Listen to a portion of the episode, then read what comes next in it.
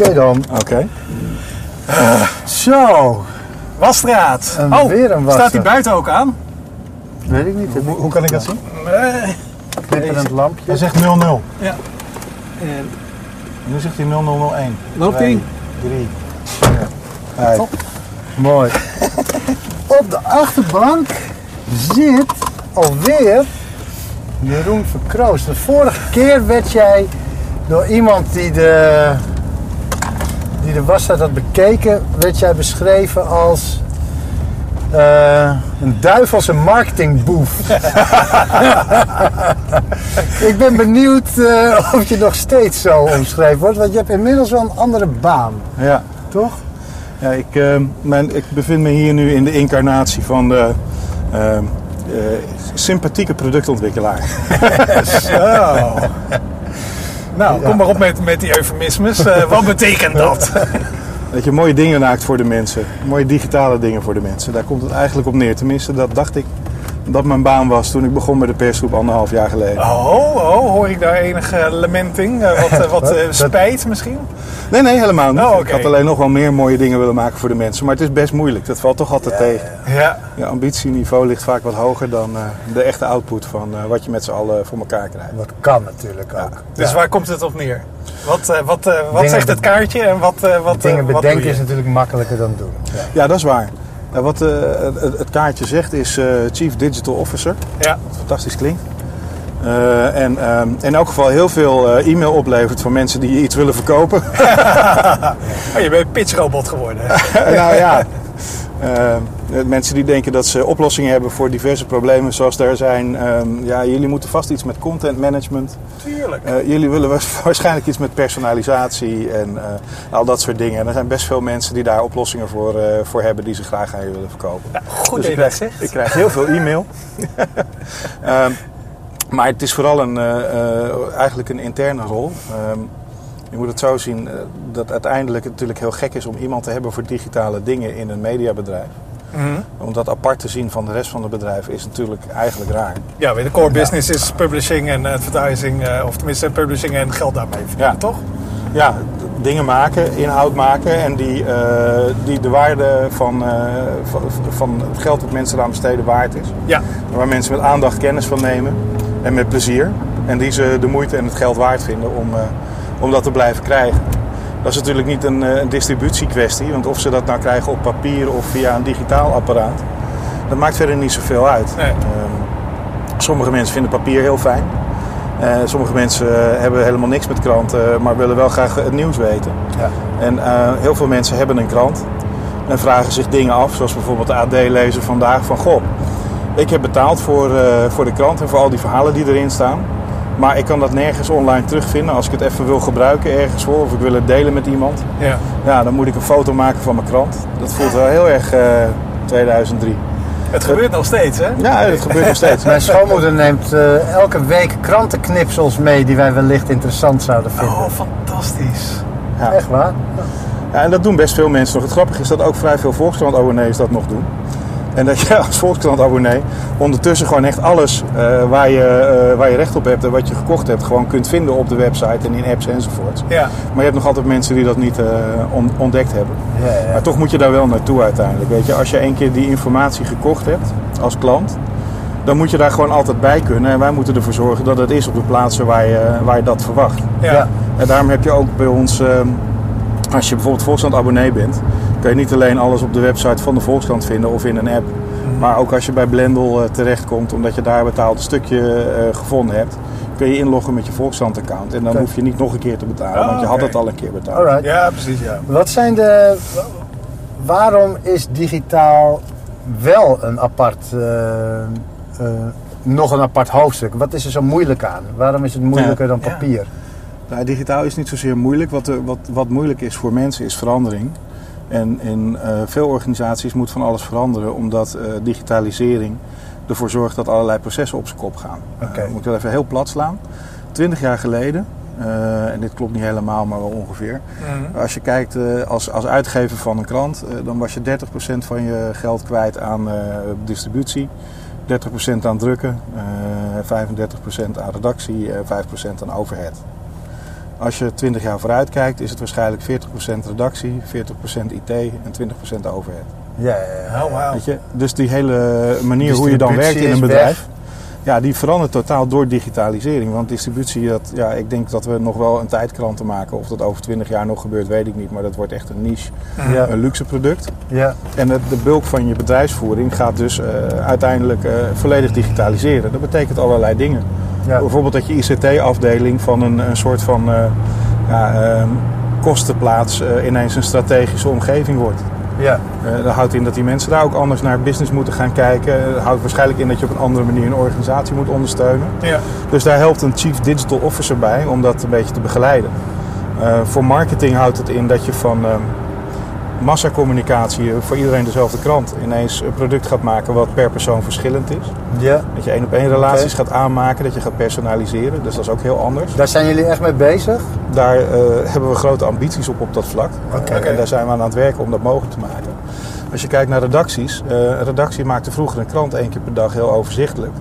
Als je op een gegeven moment het, het nieuws wil terugclaimen, wat, wat kranten verloren zijn toen ze alles voor de krant bewaarden en andere mensen dingen online gingen zetten. Ja, precies. Ja. En dan moet je Nu.nl, et cetera. Ja, maar dan moet je ook je redactie anders gaan inrichten. Dus je workflow, je moet anders omgaan met eh, hoe breng ik iets naar buiten en wanneer. Ja.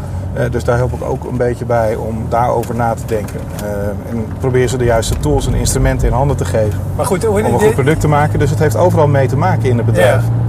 Maar je zegt, eh, hè, de 20 jaar geleden, de 20 jaar geleden is best wel wat eh, veranderd. Eh, Hoe, hoe is zeg maar jouw rol dan? Zeg maar, ben, je, ben je nu pas dat proces aan het opstarten om zeg maar, zo'n inhaalslag te maken? Of hebben we het meer over van nee, nu moeten we de puntjes op de i zetten, zeg maar echt eh, eh, en gewoon de grote stap maken of klaarmaken voor de grote stap? Nee, we zijn, eh, d- dat gaat natuurlijk nooit eh, op, op een bepaald moment. Het is niet dat we op 14 maart volgend jaar dat we de grote stap zetten. Zo werkt het Nee, niet. nee. Schakelaar om. Dus het Ja. is, ja, Online, alles. uiteindelijk is het natuurlijk, een, daarom zeg ik ook 20 jaar geleden en 20 jaar in de toekomst. Omdat het uiteindelijk een heel ja, gradueel proces is waar je, waar je middenin zit als organisatie. Ja. Maar eigenlijk zag je een paar jaar geleden dat organisaties digitaal apart zetten. Dat was bij de persgroep ook zo. Er waren aparte mensen voor digitaal en voor de websites. En hij had de gewone redactie.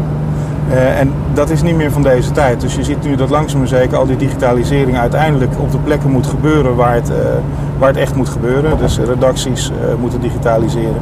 IT moet op een andere manier gaan werken. Marketing gaat op een andere manier werken. Ja. En uiteindelijk zijn al die veranderingsprocessen, dat zijn langdurige processen waar je stapje voor stapje gaat. Ja, dus er zijn eigenlijk een redacteur bijvoorbeeld, die moet gewoon weten van nou wat ik nu schrijf, dat komt niet alleen in de krant, maar dat kan op vijf verschillende en in de toekomst nog wel tien verschillende manieren eh, eruit komen. Ja, Ja. Hey, je hebt natuurlijk heel veel keuze tegenwoordig. Hè? Als een verhaal ehm, zich net begint te ontvouwen, iets gebeurt. Ja, En dan kan je in principe ervoor kiezen om eh, erover te tweeten. Ja. Ehm, je kan zeggen dit is gebeurd en binnenkort vertellen we er meer over. Ja, ja. En je kan ervoor kiezen om te zeggen ik ga dat nu op mijn website vertellen. Of eh, ik vertel in elk geval de vijf W's. wie, wat, waar, wanneer, waarom. Eh, op mijn site nu, zodat het duidelijk is eh, dat dit gebeurt. En later ga ik het aanvullen en meer duiding aan geven. Ja. Je kan op een gegeven moment zeggen van goh, ik vind het belangrijk dat we dat audiovisueel gaan doen. Dus ik ga eens praten met mijn vrienden bij de lokale omroep of bij RTL of er geen video van is en ik ga het dan uitbouwen en verrijken. Ja. Kan op een gegeven moment in een krant. Daarna kan je de dag daarna kan je een achtergrondverhaal doen of een interview met iemand. Ook daarvan kan je weer kiezen, doe ik dat op mijn site of hoort het in de krant. En uiteindelijk is kan je iemand nog een keer in, een, in het weekendmagazine van je krant helemaal uitdiepen en daar een achtergrondverhaal van, Ja. van maken. En al die keuzes die heb je en de meeste daarvan zijn ook door Maar die- digitalisering maar eh, bovendien heb je ook nog tijd. Hè? Dus een artikel, Ja. dat werd eigenlijk alleen maar gemaakt voor nu. Ja. In de krant en daarna is het dood. Het is niet Ja, je ziet volgen tegenwoordig, zie je van, hé, hey, eh, bijvoorbeeld bij gerelateerde artikelen zie je soms oude artikelen verschijnen, Ja. maar die zijn dan achterhaald. Dan Ja. je, Daar kan toch ook wel wat mee. Nou, wat, wat je merkt is dat, en dat doen wij nu ook, en dat is een van de dingen eh, die we nog beter moeten gaan doen in de toekomst. Een krantenartikel eh, is natuurlijk geschreven op een eh, hele specifieke manier. Namelijk, die heeft, dat kent geen context. Je hebt altijd maar één artikel Ja. in een krant over een bepaald ding. Ja. Dus wat krijg je? Eh Perez de Cuellar, comma, de voormalig secretaris-generaal van de Yada Yada. Ja, ja, ja, ja, Weet je, ja. dat slaat natuurlijk nergens op. Eventjes Online maak voorstellen je, maak je een link van zo'n Ja. zo'n man zijn naam. Als iemand wil weten wie het is, dan klikken ze er maar op. Ja, ja. Maar wat we nu doen is tweedimensionale stukjes publiceren in eigenlijk een driedimensionale omgeving. Waarin je die concepten allemaal aan elkaar zou kunnen linken. ja. En eigenlijk een andere manier van consumeren en navigeren mogelijk maakt. Nou, dan mogen we echt nog wel een paar stappen zetten voordat we dat eh, goed in de vingers hebben. goed over En dat willen mensen dus ook. Hè? Dat, ik neem aan, jullie onderzoeken dat jullie praten met, eh, met mensen. Of is dit meer een visie die jullie neerzetten zoals jullie denken dat, eh, dat, dat jullie eh, winst of hoe het, jullie businessmodel ook het beste werkt? Nou ja, ik denk Hoe dat steken jullie dat in? ehm, dit is op zich niet zozeer een businessmodel gedreven discussie. Hè? Het is niet een businessmodel gedreven discussie. Het gaat erom dat als je internet echt helemaal, helemaal, helemaal plat slaat, zijn er volgens mij twee onderscheidende kenmerken. En het eerste is dat je het niet voor iedereen hetzelfde hoeft te laten zijn. En het Ja. tweede is dat je dingen aan elkaar kunt linken als concepten. Ja. Eh, die twee dingen doen we allebei nog niet online met onze krantencontent. En die eerste, daar vraag ik me wel eens van af. Hè. Je ziet bijvoorbeeld toen de 3D-printer werd eh, ineens betaalbaar.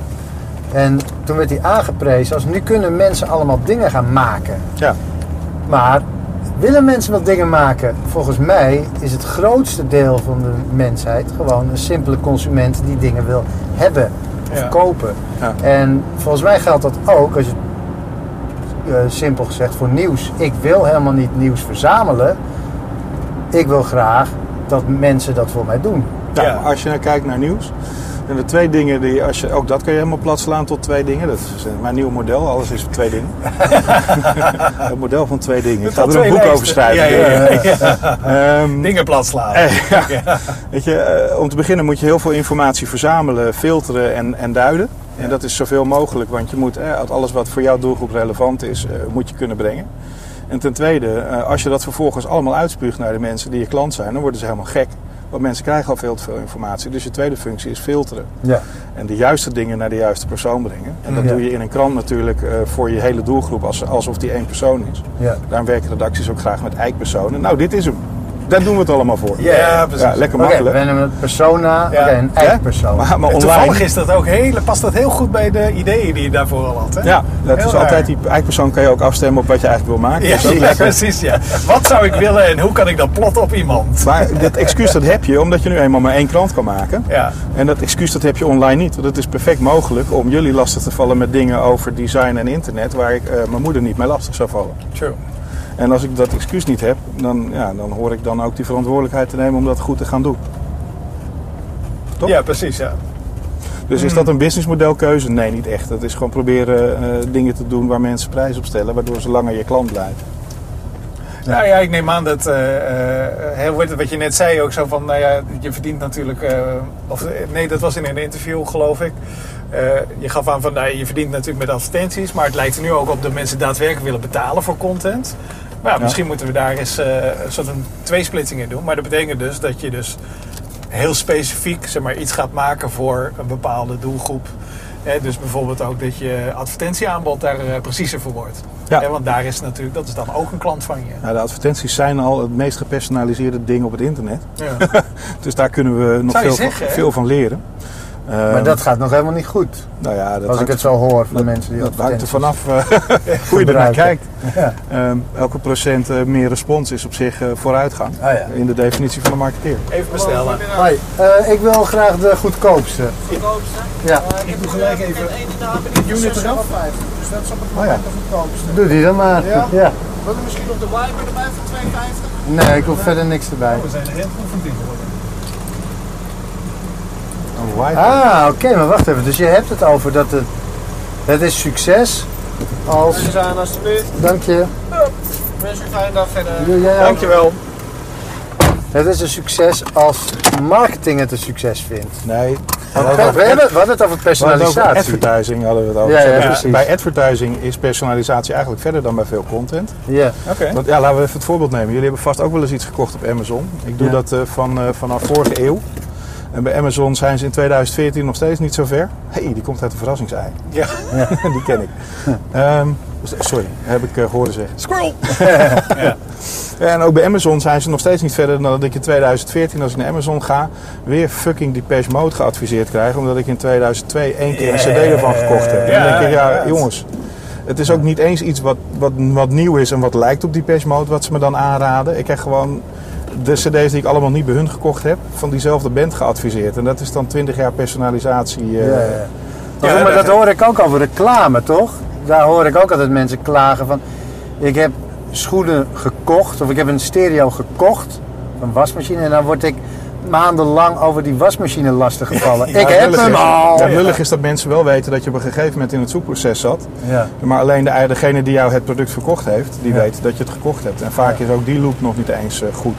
Maar eigenlijk wat ik dus bedoel, het werkt niet... Het werkt misschien lekker voor marketeers, want jij zegt als het een procent meer oplevert, is het goed. Eh, dat is een succesfactor. Maar voor mensen, wat ik er altijd over hoor in elk geval, is dat de mensen zelf er nog helemaal niet zo tevreden over zijn. En dat het daar, dat ene procentje, eh, niet te merken is. Het leven niet aangenamer maakt. We missen een beetje de cross-sell. Maar reclame maakt het leven van mensen natuurlijk per definitie niet aangenamer. Ehm, dat heeft een ander doel, dat is namelijk om mensen iets te verkopen. En mensen Ja. vinden dingen kopen soms wel aangenaam, maar reclame vinden weinig mensen leuk hoor. Ja. Dat valt vies tegen. Ja. Maar goed, laten we even naar kijken naar het, het contentdomein, want dat is eigenlijk interessanter. Weet je, wat je ziet in, eh, in content, eh, dat is dat de functie van een nieuwsorganisatie is niet alleen om mensen naar de bek te praten. En Nee. te pleasen met alles wat ze eh, al, al weten dat ze leuk vinden. Is ook om ze eens, ja. te wijzen op eh, conflicterende opinies die wel Ja. de moeite waard zijn om ook een keer kennis van te nemen. Te vertellen wat er buiten je eigen koker gebeurt. Ja. Hè, en, en al dat soort dingen. ehm, dat is eigenlijk de kwaliteit van een redactie die bepaalt eh, in hoeverre dat lukt. Ja. Maar dat is vooral iets wat in een krant heel goed gaat. Ja. Dat een krant een heel groot ding is. Dat, voor je, dat je voor je openvouwt, waar je alles op je af laat komen. Als je kijkt naar de gebruik in het digitale domein, dan ben je vaak zit je in een hele andere modus als gebruiker. Je gaat online omdat je even een e-mail wil sturen. Je wordt getackeld door je homepage. Er staat een berichtje op. Je klikt door. Ja. Maar je bent heel erg actiegedreven. Je wil ergens naartoe. Je hebt helemaal niet zoveel tijd om dingen op je af te laten komen. Ja. En dat. eh,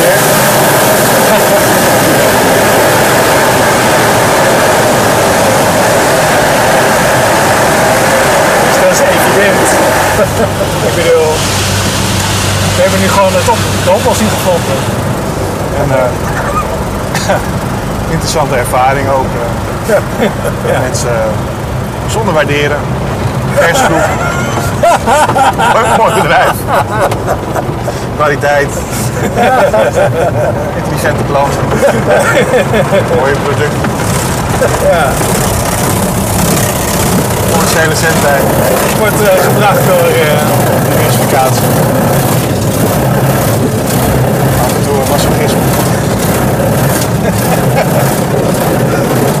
Ik denk dat hij luider is geworden. Ja, hè? Ik weet niet. Ja, Hey, maar is het hoe het, het, het, maar, Ja, dus het dit- moeilijke dit- is, dit- om, omdat wat je echt, eh, de kwaliteit is, de kernkwaliteit is van journalistiek, hè, om mensen hun, eh, hun denkraam eh, te vergroten en een blik op de wereld te verrijken. Ja. Dat is in digitale veel moeilijker dan in een krant. En dat hebben we ook nog niet zo heel erg lekker voor elkaar.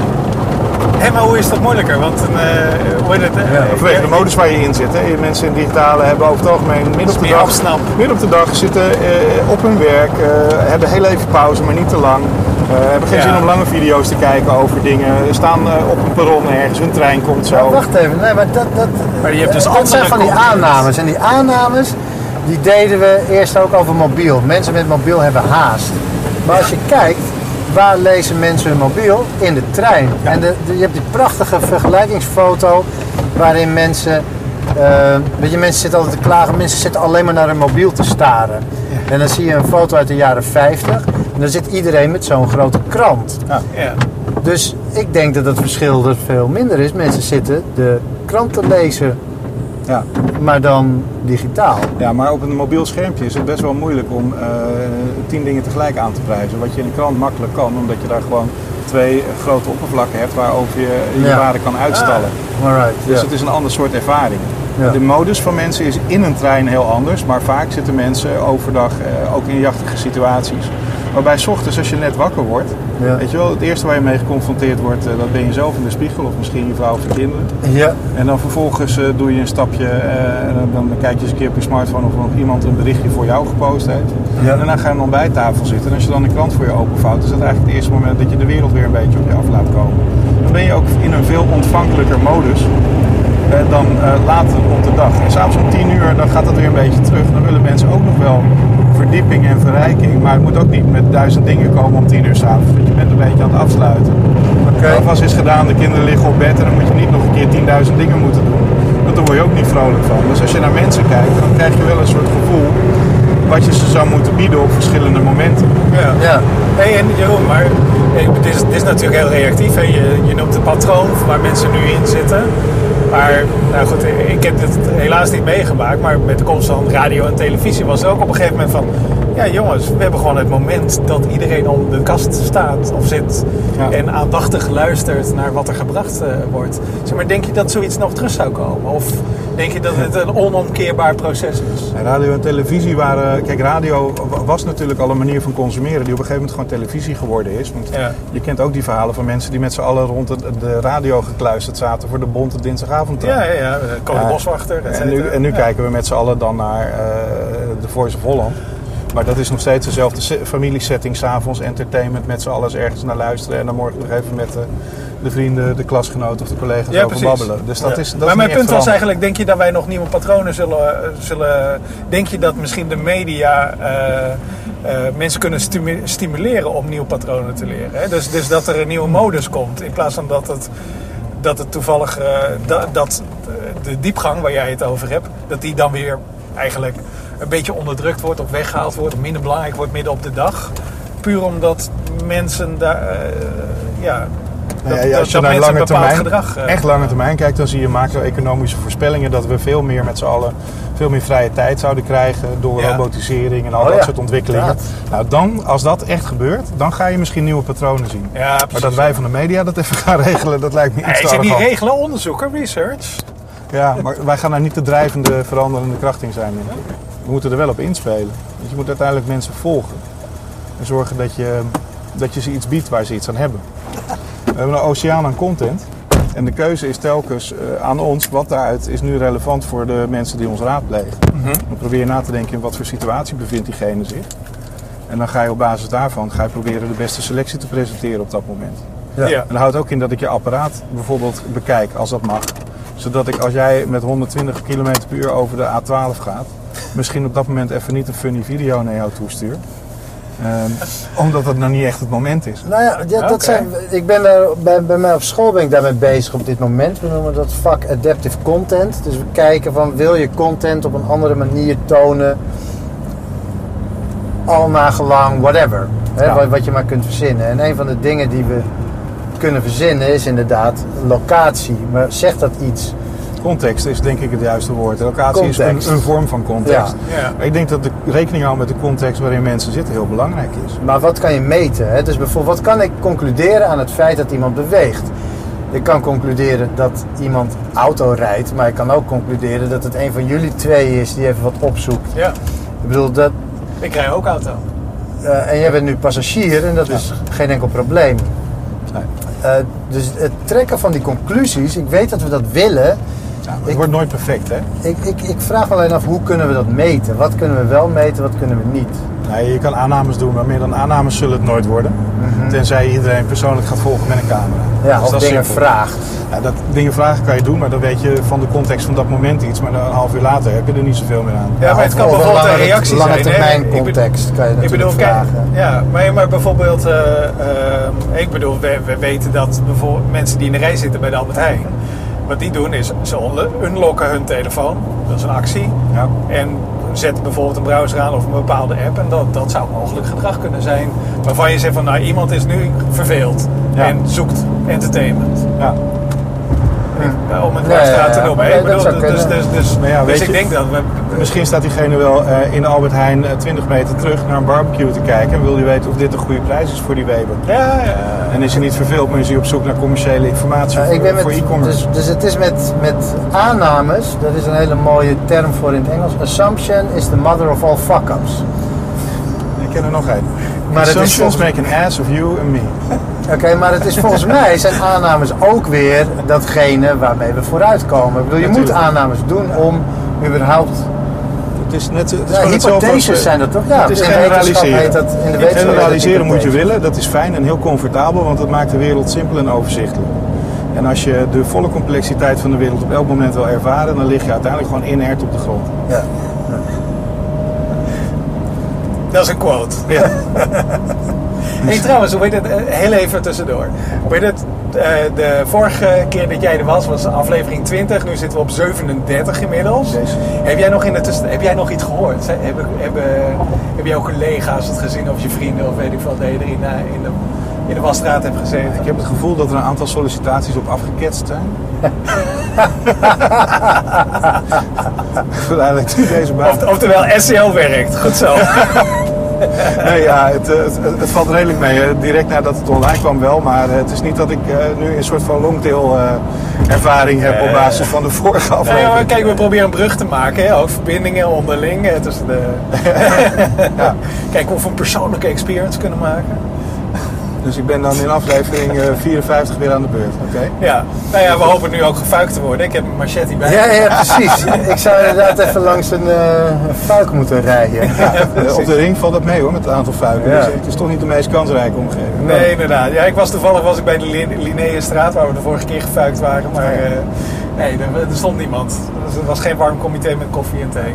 Weet je, ik denk uiteindelijk wat je, jouw vraag is over die aannames. Eh, Ja. Ik denk dat voor ons, als, nieuw, als ik even kijk naar onze nieuwsmedia, het ideale om, eh, combinatie is dat je een derde eh, brengt wat jij vindt dat je moet brengen. Wat de identiteit van je, van je merk is. Ja, Eh, dat, eh, om de gulden snede dan maar te volgen. Een derde vanuit context probeert aan te reiken wat je denkt dat relevant is. ja. En een derde moet proberen af te stemmen op de werkelijke kennis of het, eh, het gedrag van die, van die persoon die je eh, op feitelijkheden kan baseren.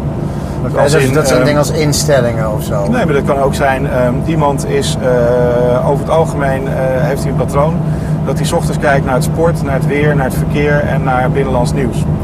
Kan je eigenlijk al gaan, eh, gaan zeggen, oké, eh, ik, ga dat, ik ga dat faciliteren door te zorgen dat ik dingen die, waar die al geweest is, die zijn niet meer te zien. want Die hoef ik niet meer aan te reiken. Ja. En dingen die vaak in het patroon zitten, die ga ik eh, makkelijk presenteren, zodat hij eh, snel eh, datgene kan doen wat hij graag doet elke ochtend. Je kan kijken naar andere mensen die eenzelfde soort sessie hebben en zeggen van nou ja, nadat mensen naar weer en verkeer gegaan zijn en ze zijn man, gaan ze heel vaak naar sport. Dus laat ik nu maar sport presenteren. Ik ben heel benieuwd hoe dat gaat werken. Ja, inderdaad. Ik ben Dat echt heel benieuwd dat is sessie, hè? maar je kan ook zeggen, goh, hè, iemand logt in vanaf de IP-range van KPN op het Maanplein.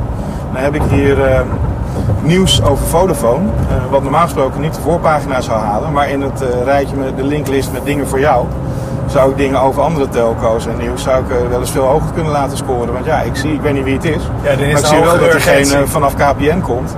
En dat waarschijnlijk nieuws over de concurrent wel relevant is voor deze persoon. Dus ja, dat is ook context. Oké. En dat is een feit, hè? dat is niet een willekeurige waarneming. Ik zie dat hij van die eh, IP-range komt. Ja. Ja, ja. En denk, maar denk je, eh, ja, eh, de vraag is natuurlijk, zoeken mensen daar ook echt naar? Hè? Nou ja, dat, als jij bij KPN werkt, is de kans dat je Vodafone leuk of interessant vindt Ja, inderdaad. groter ja. dan wanneer je er niet werkt. Dus het misschien allemaal om, is de kans groter dan? Niet is dit een absoluut feit. Nee, inderdaad. Ja. Ja, nou, misschien ook dat mensen het zelf wel eh, eh, eh, zelf, kunnen, zelf aangeven. hè. Dus bijvoorbeeld het, het, het bericht van, de, van het vliegtuig die neerstort, die is in het nieuws. En deze van, wauw, dit is echt super interessant, ik wil dit volgen. Ja. En dat je dus op die manier aangeeft wat je voorkeuren zijn en dat je Ja. ook op die manier gevoerd kan worden. Nou, dat doen we nu bij de Volkskrant. En dan kan je zeggen van nou, ik wil over dit onderwerp hè, wil ik, op de hoogte blijven. Dan geef je Ja. het een sterretje. En dan komt het in je Mijn Volkskrant eh, stream te zitten. Die we zo goed verstopt hebben dat bijna niemand hem kan vinden. Nou, dus Dus om Ja. te zeggen dat dat nu een heel groot succes is, op dit moment niet. nee. En maar voor Maar de ik mensen die wel vermoedens hebben dat dat aan de user interface ligt eerder dan aan het feit dat mensen dat niet willen. Ja. En misschien moeten we dat ook niet in een apart lijstje op de website stoppen, maar misschien moeten we daar 's ochtends bijvoorbeeld een e-mail van maken. Misschien met moet de het in je horloge terechtkomen. Ja, of ik neem aan dat hij al in je boodschappenmandje ligt, of niet? Eh, De horloge van, van wie? Het Apple, ja, Apple en Google en eh, weet ik, heb, wat. Ze eh, hebben ik, allemaal horloges. ik heb een heel analoog horloge. Dat, eh, dat blijft ook zo, denk ik. Eh, ik geloof wel in die fragmentatie hoor. Ik denk dat de voorruit van je auto binnenkort ook aan de beurt is.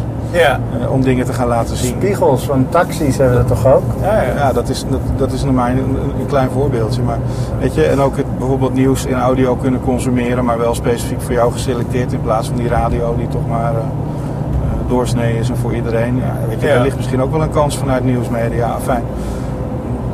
Je kan ook met, met, met, met leuke dingen doen op, op horloges, maar dat zijn ja, technische oplossingen. De vraag is in hoeverre vult het echt een behoefte in? Nou ja, eh, wat ik wel interessant vond, eh, zeker met, met het patroon, het nieuwe patroon waar Apple dan mee kwam vernieuwd, dat was de glance. Hè, dus dat je eigenlijk zegt van, hé, hey, oh, dat is interessant. Ja. En dus, dus dat je dat en dat het makkelijker is dan helemaal je, eh, hoe heet het, je unit uit je broekzak halen, Ja, de telefoon dus. ja, ja, ja. Eh, ik begreep je dit. Ja, voor de Ik vind dat Apple één ding helemaal niet begrijpt. En dat is dat. Tenminste, nou ja, goed, nu lul ik natuurlijk weer voor mezelf en niet voor iedereen. Ja. Maar ik wil juist zo min mogelijk no- notificaties. En Ja. Apple heeft Ja. zich heel erg gefocust in het perfectioneren van het brengen van notificaties. Nou ja, is- perfectioneren. Ik, ik, ik word echt de godganzige dag. eh, Zeg maar, hey, er is een update en je hebt afspraken en er zijn e-mails en berichten. Ja, En- ik Weet het allemaal niet? Alles is Apple belangrijk. vertelt mij elke dag, u heeft een hele drukke dag vandaag. Ik zit van flikker op. For real. Ja, ja, ik, ik wil niet de mening van een gadget over mijn dag. Oh shit, Sherlock. ik heb elke dag een hele drukke dag en ik heb altijd zes afspraken. baan. Dus eh, rot op. Weet je, daar, ben ik, daar ben ik niet blij mee. Maar eigenlijk is het, dit is wel een businessmodel kwestie. Oh, wat weten we? We weten dat mensen vaak 20, 25 apps op hun telefoon hebben. En dat ze er eigenlijk maar een stuk of 5, 6 gebruiken. Ja. Dat weet Apple ook. Waar verdient Apple geld aan? Aan die apps en de in-app purchases die erin moeten gebeuren. Ja. Dus eh, je ziet langzaam maar zeker de focus verschuiven van, eh, van op de eerste pagina op het telefoon zijn naar een excuus krijgen om in het notificatiescherm te komen. Ja. Dus die functionaliteit in die notificatieschermen die bouwt, breidt ook langzaam maar zeker uit. Ja, ja, ja. Dat gaat van eh, een glance gaat het naar eh, al ermee kunnen interacteren. Ja. Al meteen Ja. doorlinken naar de applicatie. En het is gewoon een manier om te zorgen dat je toch al die apps blijft gebruiken, zodat app die 30% kan blijven verdienen. Ja. Maar dat is het grappige, hè? want zij gaan er, of in ieder geval to- eh, tot voor kort gingen ze de prat op dat zij een soort van eh, de ambassadeur van de, van de eindgebruiker zijn. En, ja, nee, maar ik bedoel, we weten dat er een businessmodel achter, eh, achter zit. Maar Ja. ze hebben ook echt actief dingen tegengehouden van ja, maar sorry, maar dat gaat niet door. En dat is daarom waarom ze beacons ingebouwd hebben in elke telefoon zonder dat iemand erom vraagt. Ja, En bij elke update zetten ze Bluetooth weer aan. ja, Ja, ik vond dat iedereen zet dat uit. heel erg handig inderdaad. Ja. Zeg maar, want dit is inderdaad een callback naar de vorige wasstraat. Ik heb het gecontroleerd, het klopt. En het is Ja. niet alleen met updates. Nee. Het is serieus. Er zijn momenten dat ik denk van, ik gebruik bijna nooit Bluetooth. En dan is het echt een bewuste keuze. En ik heb hem drie of vier keer deze week al uitgezet. Ja, dat Dus Facebook, of ik ben eh, paranoïde, wat heel goed mogelijk is. Net zoals Facebook je notificatiefeed altijd weer terugzet op de standaardstand terwijl je al 80 keer gezegd hebt nee, Ja, ik wil geen top stories. ik wil geen topstories of ja, ik wil gewoon alles zien Ja. eh, en niet alleen maar wat jullie eh, eh, algoritme belangrijk vindt. Weet je, uiteindelijk Ja. is daar toch een soort van worsteling gaande tussen het apparaat of het bedrijf en de consument. Ja, nee, maar goed, en dat, dat is dan het, het grappige dat er een worsteling is. Hè. Je zou zeggen van, nee hoor, dit, dit, hoort in het verlengde van je. Probeer dat soort dingen in het verlengde van de belangen die jij, of de, de dingen die jij graag met een klant wil en die een klant ook aan jou vragen als bedrijf zijn. Ja, maar zodra, zodra, het lijkt zo vaak dwars op te staan. zodra je een duaal businessmodel hebt, heb je dit. Ja. Eh, ehm, even terug naar twee dingen. Apple wil Sla het even plat voor ons. en geld verdienen aan de klant en geld verdienen aan de bedrijven die de apps maken. Ja. Dat zijn twee dingen die ze moeten Dat doen. was eerst niet, toch? Dat had Apple eerst niet. Dat is Ja, pas ja. sinds de app. Dat is pas sinds de app, want vroeger maakten ze gewoon En iTunes. En toen ze met diensten zoals iTunes en software gekomen Ja. zijn, veranderde dat. Ja. En dan komt er altijd een conflict. Ik kijk maar naar de correspondent. Daar heb je geen last van de advertising, omdat ze gewoon geen duaal businessmodel hebben. Ja, ja, Die hebben alleen maar geld van mensen die hun geld geven direct voor wat ze doen. En dus hoeven ze alleen maar die dingen te doen. en Nou ze ja, ze hebben, te maken ze hebben over wel andere zaken. investors. Prima, maar die mensen die, die betalen ze om hetgene te doen wat ze vandaag doen. Namelijk een single business model te hebben, wat maar aan één kant geld Ja, precies, ja. ja, ja. Loopt dat eigenlijk, weet je dat? Goed Ik vind het een fantastisch initiatief. Eh, Ja. Ik heb wel begrepen dat er eh, op zich voldoende mensen zouden zijn om het in de huidige vorm in stand te houden. Eh, Ja. Maar ik heb ook begrepen dat er op de achtergrond wel financiers zijn die, eh, ervoor zorgen dat er meer mogelijk is dan wat ze alleen op eh, Ja, ja, ja. abonnementenbasis zouden kunnen doen. Maar weet je, uiteindelijk moet je dat gewoon lekker aan vragen. Want die is heel het- sympathiek en die geeft ook gewoon antwoord op dat soort dingen. Het is iets wat gewoon wat, wat moeilijk. Ja, ik snap het niet allemaal. Waarom, waarom lukt dat toch niet? Hè? We hebben telkens zo. Je hebt die twee soorten van geld verdienen online, waar, waar het altijd over gaat: reclame of betalen. Ja. Maar het lukt wel, hè? Ik bedoel, er zijn een heleboel partijen inmiddels en dat zijn weliswaar zijn geen grote commerciële en daarom hoor je het waarschijnlijk ook niet. Maar er zijn in Amerika heb je Patreon en eh, allerlei periodieke betalingen die mensen kunnen neerzetten voor een, eh, wel, een dollar in de maand of een dollar in de week. En dan betalen ze voor een favoriete podcast of Maar dat is altijd publicatie. niche. Dat is altijd niche, want Dat is, heel niche, maar dat, logisch. maar dat is de hele bedoeling. Dat is Daarom- logisch, want dat kan je namelijk niet doen op een groot merk. Wat jij Nee. net zegt. Waarom Nee. niet? Omdat de grote merken te- dingen doen die onderling uitwisselbaar zijn. Of, of tot op zekere hoogte. Of ook wel op een andere manier Maar voor, ik hoorde voor wel het krijgen. Maar ook omdat ze commodity maken. Ze zijn bijna gedwongen, gewoon puur door de grote doelgroep die ze kiezen. eh, De omvang die ze kiezen. Ja. Dat, dat alles wat ze maken bijna niet anders kan zijn dan ja, in, iets interwisselbaars. Zeg Precies, maar. en daarom Ja, draaien ook alle Nederlandse eh, radiostations dezelfde kutmuziek. Omdat ze allemaal mikken op dezelfde doelgroep. En keer op keer ook. Ja. Damn it. Maar ik hoorde ook het gerucht dat Google iets gaat beginnen dat je kan betalen voor een advertentievrij web of zo. Ja. Nou ja, goed, ik denk wel dat daar eh, mensen zijn die daar interesse in hebben. Maar ik denk dat je het beter kan bundelen. Klinkt als een niet-bellenregister. Ik zou zeggen, als je tegen mensen vertelt, weet je wat, betaal, betaal ons een euro in de maand. En je krijgt eh, deze en deze dingen extra qua inhoud. En we halen de advertenties weg. Aha. Dat dat een model is waar je zeker op mobiel best wel de handen voor op elkaar krijgt. Ja, maar kom op, dat is, eh, dat is het model van de, van de, de Classic Cola. De classic, Coca-Cola Classic. Weet je wel, eerst maakte nou, Vroeger had je dus eh, zeg maar eh, de- gewoon Coca-Cola. En op een gegeven moment introduceerden, maakten ze een nieuw recept. En het nieuwe recept was afschuwelijk en iedereen klaagde daarover. En het, hoe het, eh, de, de, de, de sales gingen omlaag, et cetera. Maar op een gegeven moment raakten mensen eraan gewend. kwam de Coca-Cola Light en daar vonden, vonden mensen ook leuk.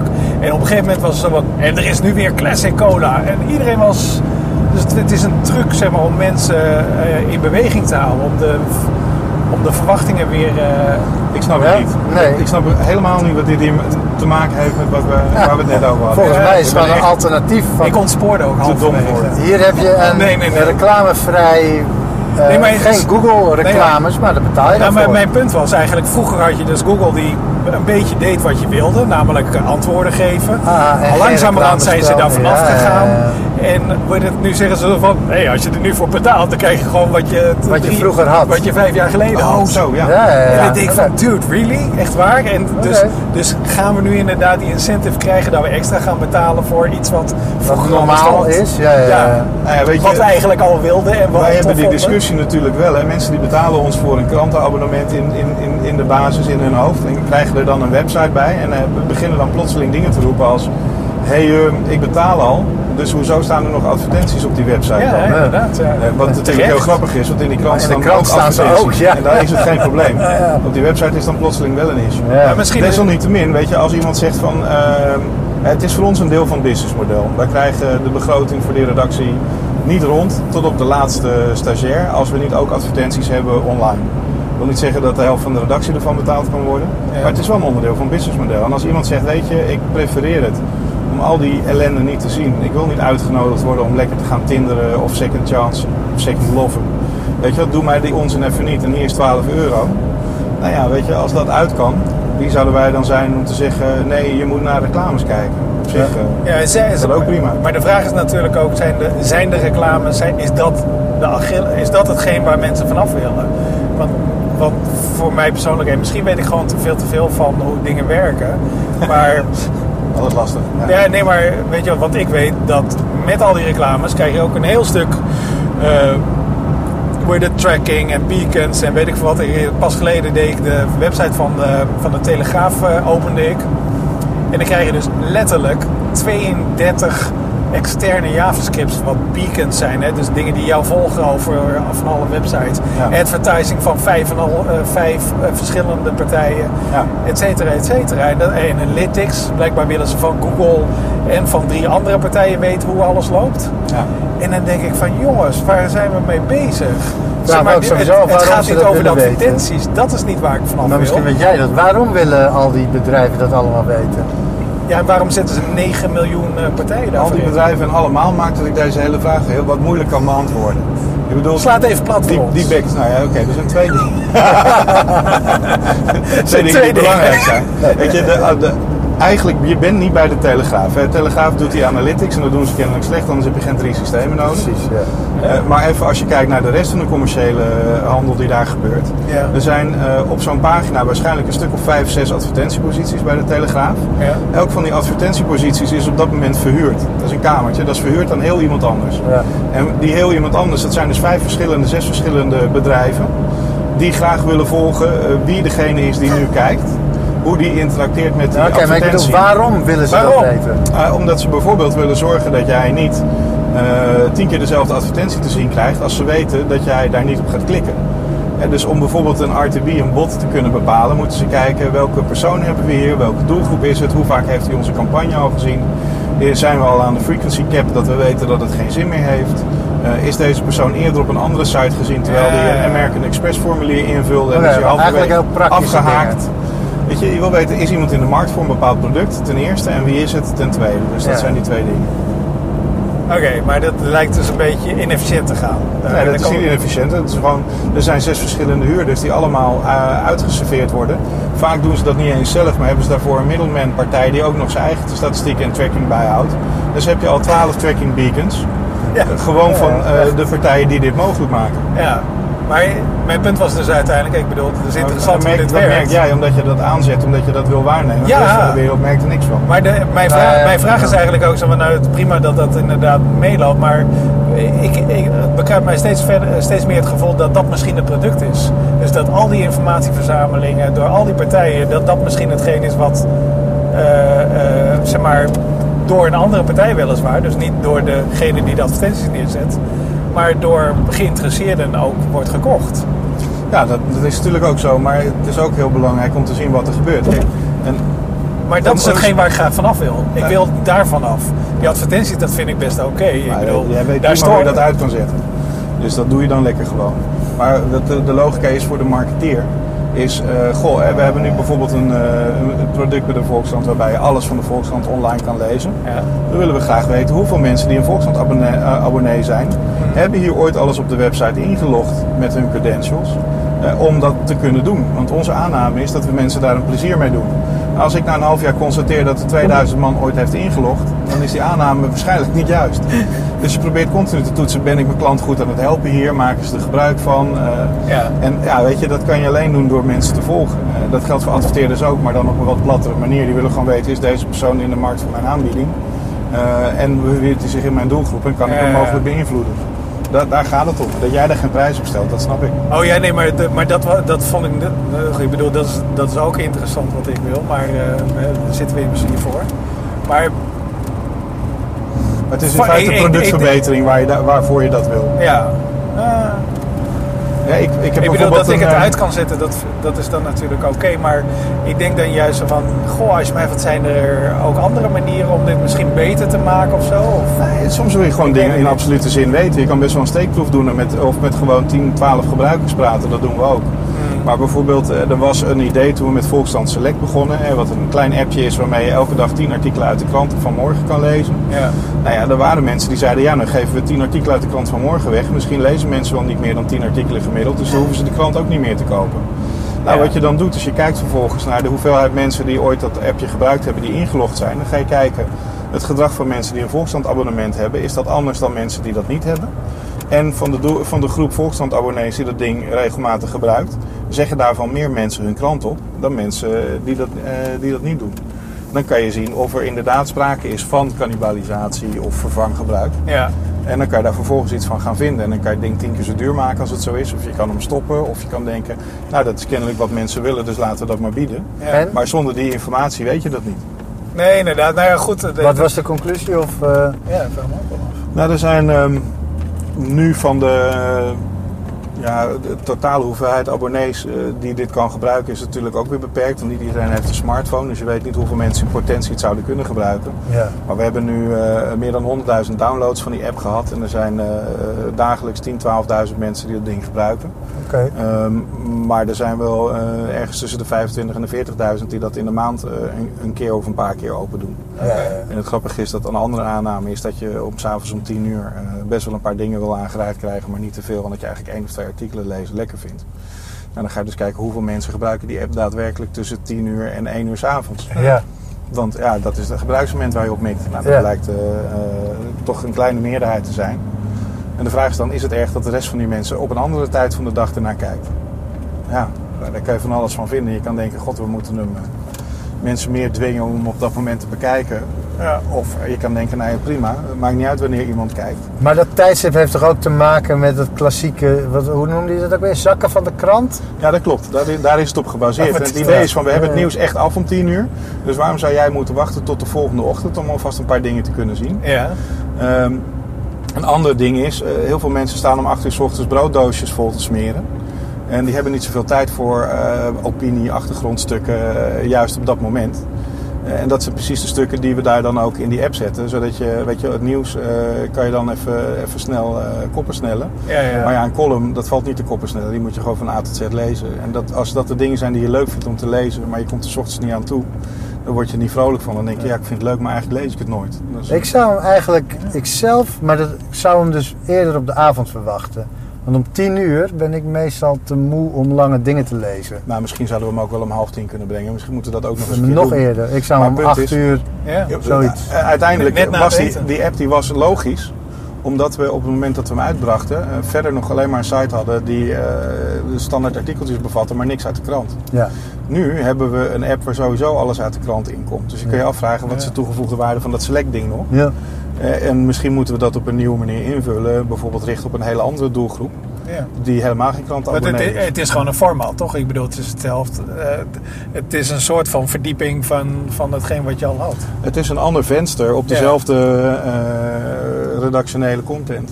En misschien, weet je, je kan heel makkelijk zeggen: oké, dat hebben we vroeger gemarket als een extraatje voor abonnees. Van kijk al een beetje mee eh, naar de krant van morgen. Een soort sneak preview gevoel, hartstikke leuk. We hebben het ook eigenlijk alleen maar in onze eigen eh, media gemarket.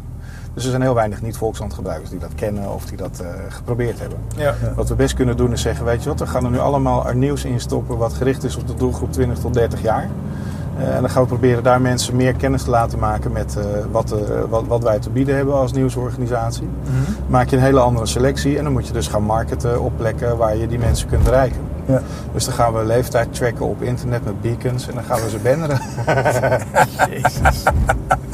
De cirkel is rond. Ja, we tussen de 20 en de 30 en half Ah, opgeleid. Nou, dan ben je misschien wel geïnteresseerd in deze app. Probeer hem eens. Ja. Ja, zo gaan we dat dan misschien wel doen. Of niet? Ja. Misschien zeggen we wel, ja, laat maar zitten. Die ene app van de is echt Maar dat is, het is wel te gek natuurlijk. Je, je zit gewoon op een plek waar je gewoon allemaal dit soort experimenten kan doen. Dat is heel Maar ja, er wordt natuurlijk ook wel resultaat verwacht. Maar Dat is toch wel, ja. het is natuurlijk op dit moment wel het moment om te experimenteren. Want Ja. we weten het gewoon niet. Nee, ja, kijk, Toch? Klopt. En- is het niet zo... eh, eh, ehm, je had het helemaal in het begin had je het over dat mensen ideeën bij jou komen pitchen. Zitten daar misschien ook consumenten... eh, dus eigenlijk mensen die consument zijn en zeggen van... Weet je, dit, is, dit wilde ik eigenlijk altijd hebben. Zouden we dat onder de vleugels van een persgroep kunnen doen? Eh, dus een bepaalde redactionele stijl eh, eh, of een andere... of een hele slimme selectie specifiek voor een bepaalde doelgroep. Of, Dat lijkt me geweldig, maar dat soort consumenten melden zich niet spontaan bij ons. Maar we doen wel moeite om dat soort uitspraken te ontlokken aan mensen. En daarvoor Ja. nodigen we mensen bij ons uit. En die laten we kijken naar wat we aan het doen zijn. En, ehm, Jullie hebben een perslab. nee, nou een mooi voorbeeld, we doen ook gewoon eh, UX-testing, zoals dat zo, eh, zo mooi heet. Veel van Dat gehoord. begint bij eh, gewoon vragen aan mensen of het idee wat je hebt, of ze dat een beetje aantrekkelijk vinden. En Ja. daar hoef je nog helemaal niks voor ge, gewebdesigned of geappt of wat ook te hebben. Nee. Eh, en eh, de- we hebben laatst hadden we een idee voor een app eh, met twee dingen waarvan we dachten we die mensen heel tof zouden vinden. Eh, een van die twee was dus een uit eten app. Een van die twee was dat we echt konden laten zien waar je wel of niet terecht kon op dat moment. Zodat je niet voor niks naar dat restaurant toe zou gaan. Nou, dan vraag je aan mensen wat vind je ervan. En ehm, zeggen mensen ja joh, whatever, dan ga ik toch een restaurant verderop. Ja, precies. Oké, nou dat is fijn dat we die hele app niet gebouwd hebben. Weet je, dat is Ja. ook praten met je, met je klant. En, eh, maar Ja. dat spontaan mensen met een redactioneel concept naar ons toe komen en vragen: kunnen jullie dat niet maken? Dat heb ik nog niet meegemaakt. Nee, nou goed, je, je ziet natuurlijk op bijvoorbeeld Kickstarter, daar zie je eigenlijk heel vaak bekende ideeën, maar dan met een kleine twist. Ja. Bijv- bijvoorbeeld eh, eh, bepaalde games die gemaakt. Nou, een game is dan misschien wel een heel erg complex format. Eh, maar game. Overigens. Pas op, de fuik. Oh, de fuik fuik. was Oh, hier. Even, even Het is helemaal de verbouwd. fuik. Dat is Oh ja, er staat nu een gebouw. Het is, eh, dit Staat een is een winkelcentrum is er gekomen zelfs. Ja, inderdaad. Ja. Misschien is dit toch winstgevender. Even het lot starten, hè? Toch hier. Oh, Living on oké. the edge. ja, ja, ja. Oh, bij ons messen naar buiten gooien. Vingers opsteken, helaas. Nee, we- we- dus, eh, dus op Kickstarter, daar heb je dus eh, een heleboel mensen die zeggen van... Weet je wel, fuck it, ik doe het gewoon zelf. En ik ga nu dit idee pitchen aan iedereen. En ik weet dat er veel mensen zijn die dit... Die soortgelijke gedachten hebben, alleen niemand doet het. Hoe heet die nou? Je hebt een Kickstarter, je hebt een site. En die houdt alle Kickstarters bij die 0 eh, cent hebben verzameld. Oh, nice. Dus de mislukte Kickstarters die ook nog eens 0 cent hebben. Oh. Ik ben altijd heel benieuwd naar dingen zoals Kicktracker. Dat kennen jullie vast ook wel, eh, of niet? Nee, nog niet. Nou, Kicktracker, dat houdt bij wat de, de beweging is eh, op een bepaalde Kickstarter. En vertelt je in de drie dagen al, nee, kansloos. Deze gasten gaan het nooit halen. Ja, ja, ja. Ja. Eh, op basis van eh, de, het tempo van funding en de, de bedragen enzovoort doen ze. Natuurlijk is het mathematisch. Dus Ja. als jij de dag daarna in de New York Times staat, dan zou het wel eens heel anders kunnen lopen. Ja, ik wilde net zeggen. Dat maar is, het eh, is op zich wel grappig en ik kijk er wel naar. En dan denk ik van, is dit, is dit wat? En dan, dan kijk ik even naar Kicktrack en denk ik van, ah, kansloos. Het eh, gaat, op, ja. gaat Grappig. op 60% komen. Nou, dat zie ik niet meer gebeuren. Dat ze, Maar dat is meer al entertaining voor je, eh, of entertainment voor je, dan daadwerkelijk van hé, hey, ik zie dit idee zelf ook wel zitten. Nou, ik vind het een mooie manier om te toetsen. Als ik een idee zie waarvan ik denk van, hé, hey, zou het wat zijn? Dan kan je direct zien of het echt tractie heeft of niet. ja. Terwijl ja, als ik ergens op een gegeven moment eh 120.000 euro van 2 miljoen zie staan, dan heb ik nog niet zoveel gevoel erbij. Als Kicktracker mij vertelt dat ze daarmee never hun doel gaan halen, dan denk ik van oké, nou, dat is inderdaad een te duur idee. ja, maar ja, ja, oké. Nee, maar het hele, het hele punt van Kickstarter is natuurlijk juist eh, de, de, de ideeën die, waarvan iedereen zegt van nou dat gaat nooit lukken, dat die juist eh, gaan lukken, toch? Ja, dat, nee, daar dat, zit dat, het- dat is een beetje... eh, Het- De lol ook in, hè, van ik weet niet of jullie die Death Star gezien hebben op Kick, Kickstarter. Eh, Nee. nee, er zijn eh, plannen gemaakt eh, om, een, om een Death Star te bouwen. De echte. En daar kan je op intekenen. En dat Wat was, voor of na de explosie? 20 miljard. Eh, maar je kan ook eh, in eh, de, de eerste stage was al dat op het moment dat er in elk geval eh 10 miljoen zou zijn, dan zouden ze gedetailleerde blueprints uitwerken voor hoe die gebouwd moest worden. En dan zie je dat daar echt 10.000 man geld op inlegt. Zo van, ja, make it happen. Ja, ja, ja. Ja, dat is ook heel erg het karakter van Kickstarter, vind ik. Het is ook vooral entertainment. Ehm, en uiteindelijk die mensen die verder echt een business idee hebben die naar Kickstarter gaan. In toenemende mate zijn het bedrijven die gewoon van tevoren al een stuk kopers eh, buy-in willen hebben. Ja. Eh, een van de laatste. Ja. Het is wel hoe het vroeger werkte. Hè? Alle boeken die voorheen werden geschreven, daar ging je van tevoren voor zorgen dat, men- dat mensen hem alvast kochten. Ja. Dus voordat uitgevers er waren, dan ging je gewoon mensen verzamelen. Oké, nu heb ik genoeg geld, nu kan ik een boek gaan Het schrijven. beroemde verhaal van Oliver Twist, hè, dat, dat ging met de boot, ging dat vanuit Engeland, eh, als Dickens weer een nieuwe episode geschreven had in zijn feuilleton, ging dat naar Amerika en dan stonden mensen op de kade, stonden daar zo te roepen eh, over het zieke meisje. eh, does she live? Does she live? Ja, wauw. Ja, ja, ja. Ja, Oh, ook dat is media, maar dat eh, gaan we Ja. niet terugkrijgen, denk ik. Nee, Nou, kom maar op, niet zo... eh, nee, ja, die, die traagheid, dat kan nooit meer. Nee, de traagheid eh, misschien niet, feit. maar... maar Hè, we hebben inmiddels hebben we telegraaf. Nou ja, ik- We hebben kabels op de bodem liggen. Het mooiste voorbeeld natuurlijk eh, van eh, hoe dat op televisie werkte was vroeger. Kijk, Star Trek is een van de eerste televisieseries die kapot gegaan is. Waarom? Het kostte meer dan een miljoen per aflevering om te maken.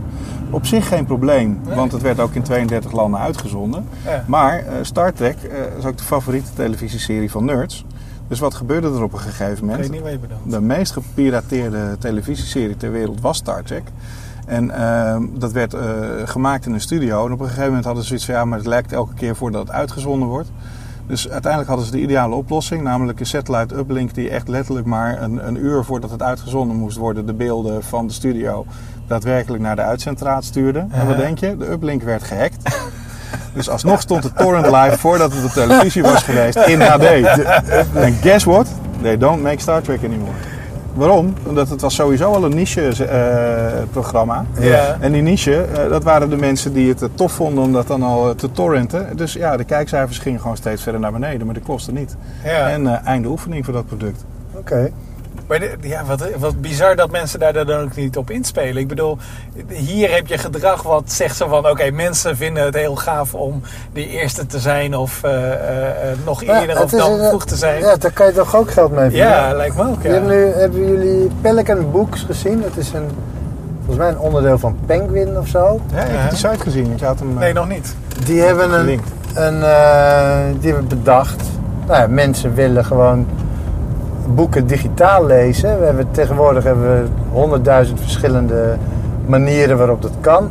Ja. Hier heb je een website en dan kan je het eerste hoofdstuk gratis lezen. Het ziet er fantastisch uit. Het werkt op alle apparaten die je hebt. En je kan quotes delen. Oh, nice. Het is gewoon super. En het ziet, ja. Het doet ook niet te veel simpel. dingen, heel mooi. Huh? Het doet ook niet te veel Het doet dingen. bijna niks. Nee, Nou, het doet best veel, maar je ziet het allemaal niet. het is gewoon super eenvoudig. Dus en, je, eh, ziet, het- je kan inderdaad delen, maar dat zie je niet. Daar word je niet mee lastiggevallen. nee. Er staat niet van, eh, zet dit op eh, Facebook.